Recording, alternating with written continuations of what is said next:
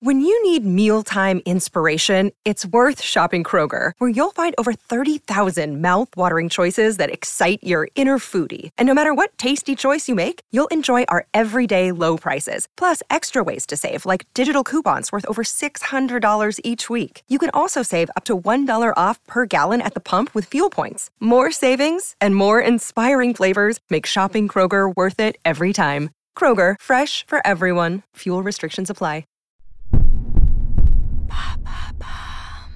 Pourquoi les méchants sont-ils les nouveaux héros du cinéma? Merci d'avoir posé la question.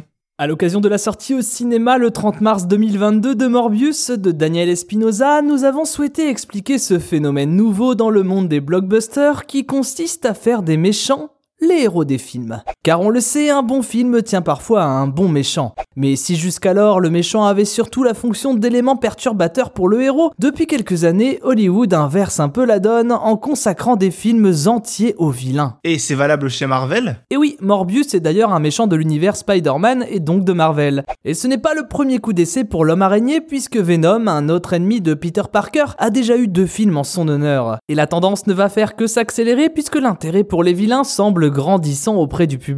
On peut penser au succès de la série Loki, un vilain de l'univers Marvel qui dès la sortie du premier Thor est devenu l'un des personnages préférés des fans. Car chez Marvel, à l'instar de Loki, il arrive qu'un vilain soit tout aussi drôle qu'un héros, ce qui le rend attachant. De plus, dans l'univers fantastique, la notion de bien et de mal n'est pas la même que pour les œuvres plus réalistes. Pour différentes raisons, faire le mal peut donc être vite pardonné par la communauté, notamment si le plan du méchant est particulièrement bien huilé. On peut notamment citer Thanos, l'ennemi majeur des trois premières phases du MCU, qui aura beaucoup plu au public malgré ses intentions. D'autant plus que le vilain moderne est plus ambigu que par le passé. Fini ces méchants qui veulent juste conquérir le monde sans raison. Non, souvent le vilain nourrit sa haine dans un souvenir personnel qui permet au spectateur de s'identifier. Ou alors il se bat pour une cause pas forcément totalement injuste, même si la réalisation est douteuse. Et qu'en est-il chez DC DC, encore plus que Marvel, nourrit ce culte du méchant. Il faut évidemment citer le Joker, qui de tout temps a été apprécié par les fans de Batman et qui aujourd'hui vit une existence particulièrement brillante au cinéma.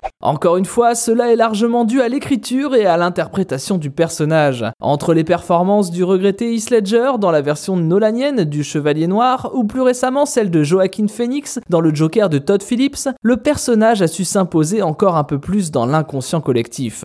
DC a également exploité une de ses licences basée sur les vilains, Suicide Squad. L'histoire de super vilains dont on exploite les compétences pour faire le bien. Si les deux films de cette franchise ont un succès et des qualités variables selon les opus, ils ont marqué les esprits notamment avec le personnage de Harley Quinn, incarné par Margot Robbie qui a eu son propre long métrage. Et en dehors des grosses licences, ça se passe comment? Eh bien il s'avère que la mode ne touche pas que le monde des super-héros. Celle-ci avait d'ailleurs été initiée par Dark Vador, dont on s'est largement arrêté sur ses origines lors de la post-logie Star Wars. Et depuis, le blockbuster en général a réussi à amener plus de nuances dans le traitement réservé à ces vilains. Car dès lors que l'on creuse ses origines, le méchant se dévoile et devient humain, on aime alors aimer celui que l'on a détesté.